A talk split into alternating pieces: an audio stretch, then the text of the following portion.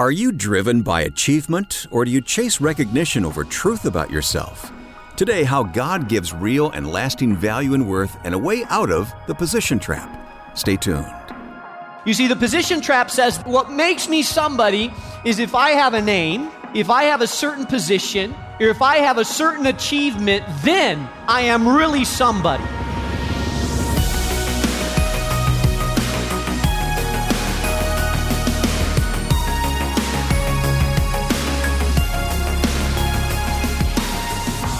Glad to have you with us now for Bold Steps with Mark Jobe, president of Moody Bible Institute and senior pastor of New Life Community Church in Chicago. Mark, today we get to the position trap.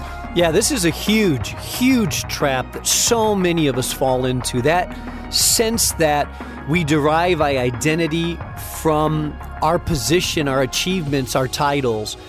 And um, I, I love this passage, and I love how Jesus conquers this temptation. It's found in Luke chapter 4, verse 9 through 12. In fact, Wayne, would you start us out by reading okay, this passage? Luke 4, beginning at verse 9, it says, The devil led him to Jerusalem and had him stand on the highest point of the temple.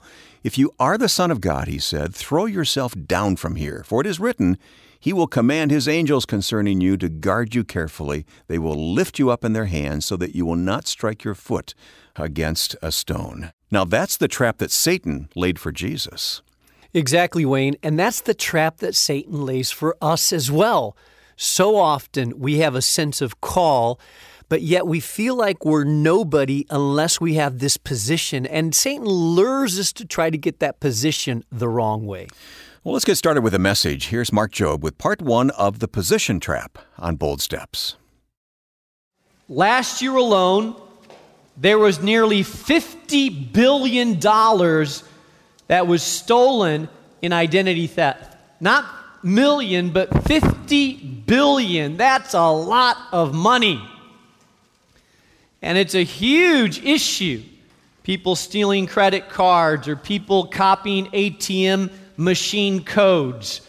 Uh, when I travel, I'm especially very aware of that. In a big city, I'm looking behind me when I'm doing my ATM code, looking around, making sure no one's there because I don't want my identity stolen. If I have my passport, I want to make sure I put my passport in a secure place. I never put it in my back pocket. I'll put it in my front pocket. I'll put it in my sock. But I want no one to steal my passport because I know if they get a hold of my passport, they can try to steal my identity. And sometimes people impersonate other people and try to take their identity. I had the opportunity of doing that a while back. I was at an airport making a phone call, and a guy comes up to me and he looks at me like he knows me. I'm thinking, I, I don't know this guy. He looks at me and he says, Andre Agassi. You know, the tennis player? I said, No, no, no. He said, Yeah, you are. I know you are. Hey, you're, you're Andre. I said, no, no I, I didn't even play tennis. No, no, no, you are. You're choking me. I, I, I almost said, here, for 50 bucks, I'll give you my signature. But I thought, no, I better not do that. And finally, he understood, no, I'm not Andre Agassi. But we have this identity theft thing going on. In the spiritual realm, it's even more tragic. Because who we are spiritually oftentimes has been stolen from us, so we walk around with a false identity. Now, just because someone steals your identity doesn't change who you are, but it does change how you operate and how you move. And there are people here in this auditorium that your identity has been stolen from you, and you're walking around with a false identity spiritually, and you don't even know it, but it's affected your destiny and it affects your walk with God. And so in Luke chapter 4, we have the story of Jesus being tempted. For 40 days, he's baptized, then he goes out in the desert, and there's three temptations that he faces. All of them challenge his identity. Uh, three traps. The first was the pleasure trap. The pleasure trap says this I am somebody when I feel good. If I feel good, then I know I'm somebody. The second trap is the possessions trap. The possessions trap says this I am somebody if I have possessions or if I have things. The more things I have, the more I am somebody. The less things I have, the less I am somebody. I heard someone say uh, a while back that they've never seen a hearse uh, carrying a U-Haul, and that's true. When we go, there's no U-Haul behind the hearse carrying our casket, right? So it may seem like that works here, but in the end, that doesn't really work. But the third trap, and I think the most dangerous of these three traps, and the one that captures more people, I believe, is the position trap. You see, the position trap says this I am somebody if I have position or prestige. Eh, what makes me somebody is if I have a name, if I have a certain position, or if I have a certain achievement, then finally I am really somebody. What makes me somebody is what I've achieved or the position that I've gained. So in Luke chapter 4, verse 9, we see Jesus tempted with the position trap. Notice what it says. After the two temptations have been hurled at Jesus, it says in verse 9, the devil led him, referring to Jesus, to Jerusalem. Now, I don't know, it doesn't really tell us here if this he literally led Jesus or if this was sort of a vision or dream type of experience, but it says the devil led him to Jerusalem and had him stand on the highest point of the temple. Now, if you remember a little bit of Jewish history, the temple was built by King Solomon, the son of David. And it was a magnificent structure. I mean, it was considered one of the wonders of the world in those days. It was full of gold and ornament and wood that had been imported. It was a structure that would leave you flabbergasted just to look at it. It was an amazing thing. And Jewish people from all over different countries would converge on the temple and they would visit the temple as a holy place. And in fact, it was a holy place. When it was dedicated, the Bible says that the whole temple was full of the Shekinah glory of God, and it was so powerful and so uh, present, the glory of God, that the priests could not even fulfill their duty. So, this was a special place, a place of reverence. And in a, on its highest peak, 150 feet high, was a pinnacle. And this temptation, Satan led Jesus to the pinnacle of the temple, 150 feet high, and he tempted him with these words. He said, If you are the Son of God, there's that question mark. If you are, then in essence, he said, prove it by throwing yourself down from here. For it is written, and then he quotes some scripture. He will command his angels concerning you to guard you carefully. They will lift you up in their hands so that you will not strike your foot against a stone. Jesus answered, It is said, Do not put the Lord your God to the test. When the devil had finished all this tempting, he left him until an opportune time. Now, if you're taking notes this morning, I want you to write this down. You see, the Position identity trap says this I have value when I am seen and honored by other people. That's what the position trap tells you. It tells you, hey, you're really somebody if other people think you're somebody. But if other people don't know you, and if you don't have the applause of other people, you're really a nobody. Uh, but if other people like you, if other people know your name, if other people are getting, giving you pats on the back, if other people are saying, hey, well done, thumbs up, then you're somebody. But if other people are criticizing you, putting you down, or don't even know your name, then really you're a nobody. Boy, isn't that a big trap? And so, in essence, what the devil told Jesus is hey, this was the temptation. He leads them to this high pinnacle, and imagine in your mind Jesus being on this high pinnacle, as he looks down, he sees all these figures walking around the high priest, the people bringing their sacrifice, the crowds of people. And he, have you ever noticed in Chicago when someone is on the ledge of a window on a high building, how they gather a crowd? Because everybody's thinking, are they going to jump or are they not going to jump? And soon it doesn't take a long time before a huge crowd gathers and everybody's looking up. Hey, look, have you seen that guy on that ledge? I think he's going to jump. Well, imagine Jesus on this high pinnacle and the devil saying, Look at all these people now are looking at you. They're looking at this figure on this pinnacle, wondering if he's going to jump. And the devil has him imagine or envision himself jumping. He says, Imagine right now you're just a poor Galilean peasant that nobody knows their name, and a lot of people think that you were born out of wedlock. But just imagine throwing yourself down right now. Picture it hurling yourself into space, free falling. And about 75 feet down, then suddenly a band of angels swoops in. And they grab you by the arms and then you just kind of float down and have this really cool landing. Can you imagine what people are going to say about you? I mean, now you can deliver a message and people are going to say, Wow, I really believe this guy because did you see what he just did? I mean, he jumped and these angels swooped down and it was like, Woo, look at that landing. And then you get up and do a message, and everybody's like, Wow, you must be the Son of God because no one can do that. This is, we, we got to listen to what you have to say. And so the devil is tempting him by saying, Hey, if people think you're somebody, then you really are somebody. You see the temptation? Now, the problem with that temptation is that it's very dangerous because it really gets at the heart of our own insecurity. You see, when you're out there thinking that you, when your value, when you have no clear identity of your own value, and you don't know who you are, then you are more tempted by a lot of different kinds of temptation.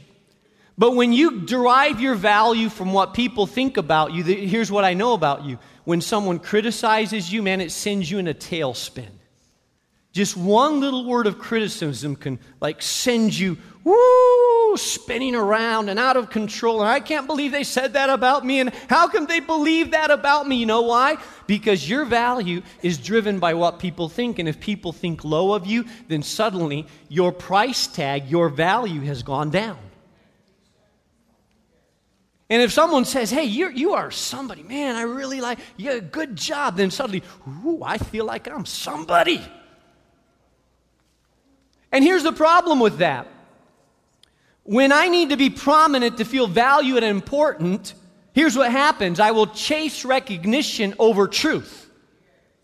Because I will pursue recognition. When my value depends on what other people say and think about me, then I'm going to chase after that recognition and I'm going to put that above truth. For example, if I'm at work and I, my team does a really good job, and the boss comes up to me and says, Man, that was a great idea that you had. And it wasn't my idea, it was another person's idea. I'm going to say, Yeah, it was pretty good, wasn't it? Why? Because I want that recognition. So I want recognition more than I want truth. Uh, you see, uh, we can exaggerate things. I, I, may exaggerate my achievements and talk about what I've done and sort of puff them up a little bit. Why? Because I want recognition more than I want truth. I exaggerate the degree I got, I exaggerate my salary, I exaggerate uh, my achievements. Why? Because when people think highly of me, then I have worth. And if people think low of me, then I lose my worth.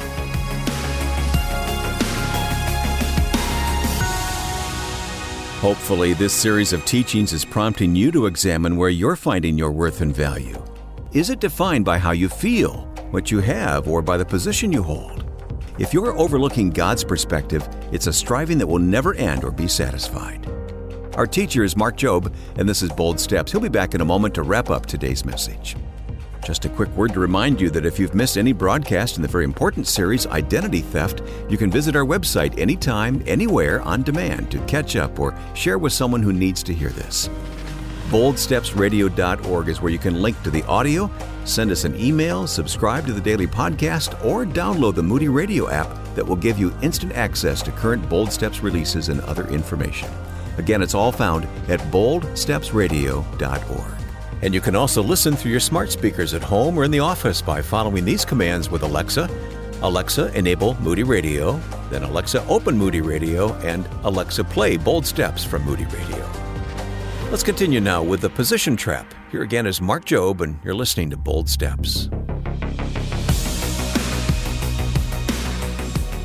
The other thing that happens with this is that when my value is derived from people, then I try to place myself above and in front of others all the time. I want to be number one. Hey, I don't want to just be in line, I want to be first in line. I don't want to just get a piece of the cookie, I want the biggest cookie. I don't just want to have a name tag, I want to have the biggest name tag. I don't want to just have an office, I want the biggest office, the best office. Why? Because I want recognition, and if I get more recognition, I feel like I'm more important. So, therefore, have you ever seen what bullies do on a playground? We learned this behavior in grade school. The big bully goes out and he looks for the weakest kid, uh, or the kid that's a little different, and then he picks on him. And he takes things from him, and he calls him name, and he kicks him a little bit, and everybody laughs, and he puts him down. You know why a bully does that? Because a bully feels bigger and better if I can put others down. It makes me feel like I'm being put up. How about it? You've seen that on a playground? They make fun, they put them down because they feel if they can put other people down, then they can be lifted up. Listen, we don't do that at work anymore because we've gotten a little more sophisticated. I hope you don't do it at work. You're not kicking coworkers and putting them down and calling them names. But we find other sophisticated ways of playing the same game uh, we, we cut, if someone's achieved something at work, we try to imply that that was given to them. If, if, if someone succeeds, we try to find a way of sort of undermining their success because we feel if someone's a little more popular than us, we want to cut them down a little bit or call them some names or spread some gossip because we feel that if we can put them down a little bit, then it puts us up a little bit. So we play those same games because we feel like our value comes from what other people think about us. Have you ever been there? Have you ever had success at work, or you got a promotion, or you got a new position, or, or, or you were given a new opportunity, and you knew the people around you weren't very happy about it? Oh, you didn't get that? Hey, good. What job? Well deserved. You got the sarcastic comments about, oh, so what'd you do? Give the boss a better Christmas present or something? Uh, you get the slight, the cut down, because there's people in life, listen, that they don't want you to succeed. Because when their value is driven by what other people think about them, when you succeed, they feel like they're thinking less of me. So when you succeed, I feel like I am put down. So therefore, my goal in life is to put other people down so I can feel bigger and better. You see, this was the temptation, it's the position temptation. Uh, you know, with the position temptation, we have a tendency of being critical of other people all the time. Have you ever been around someone like that, that no matter what happens, no matter how good it is, they, they seem to never be able to say anything good about anybody? Hey, mom, yeah, didn't you think they looked good in that dress? Yeah, well, I thought it was a little baggier in the back. Made their shoulders look like a football player. Hey, did you see so and so got a new car? Isn't that a nice car? I bet it's a gas guzzler. hey, you know, cousin so and so got a house and it's a really nice house. I'm so happy they moved in and finally built the house. The gyms. Yeah, I wonder what their gas bill is. Uh, their taxes are probably out of, out of this world. I mean, there's people that can't say anything good about anybody. You know why? Because in their mind, if they don't get it, if they don't get the recognition, then they don't feel like they're somebody. And that is due to a deep rooted insecurity of the soul that says, I am nobody unless other people think I am somebody. When we need prominence to feel value and worthy, when we derive our value from applause or acceptance or other people's approval, then we become people pleasers rather than God pleasers. The other thing I want you to understand about the positions trap is this the positions trap tells you I have value when I prove it with my actions and my accomplishments. You see, it's not just about what other people think about me, but I prove it by my actions and my accomplishments. Look at what the devil says to Jesus in verse 9 If you are the Son of God. Now, if you are the Son of God, some say you are, some say you're not. I'm not really sure. But if you are who you say you are, then prove it by what you do. You need to do something extraordinary to prove yourself. Then prove it and throw yourself down from here and the Bible says, or God, or it is written, He will command His angels concerning you, and He will catch you and lift you up in, in your hands. You see, the idea here is that, and it trickles its way down into Christianity and religion. And here's the thought if you're really going to be a Christian, you need to prove it somehow. Now, I want you to hear me well. I think it trickles down into a lot of areas of life.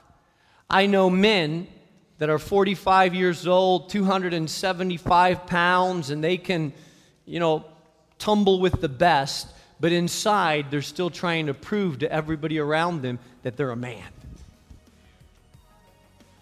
Because inside, deep inside, they still don't feel like I'm a man.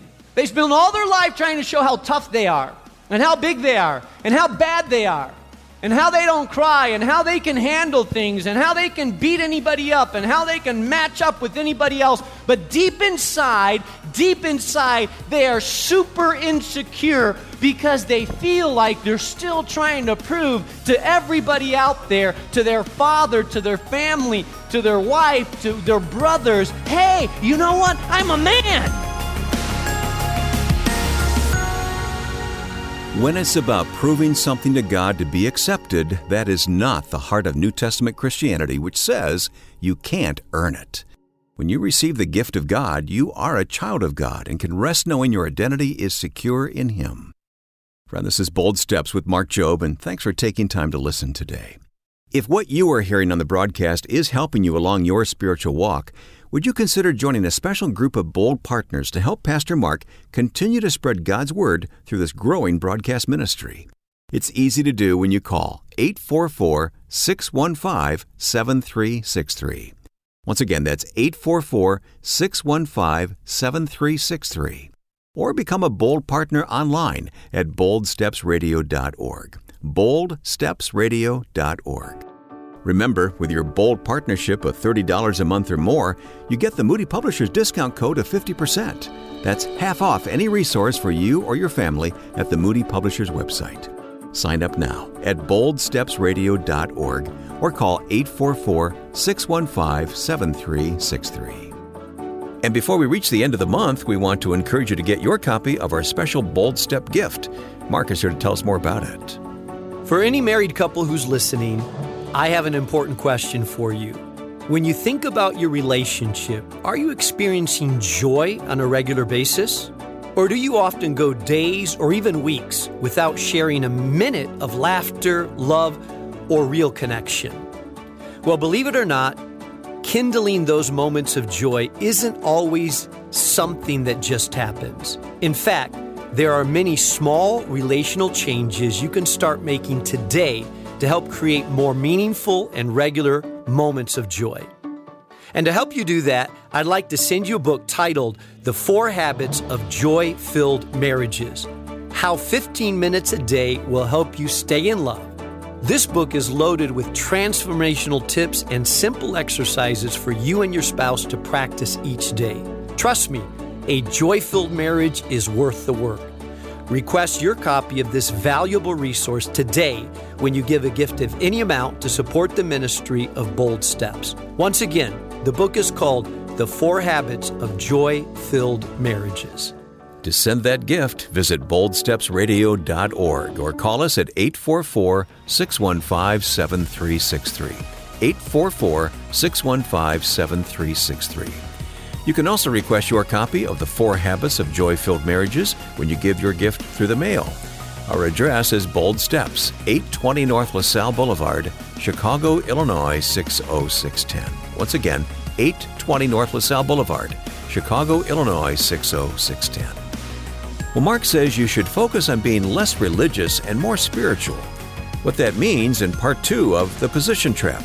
It comes your way next time as our series continues. I'm Wayne Shepherd. Bold Steps is a production of Moody Radio, a ministry of Moody Bible Institute.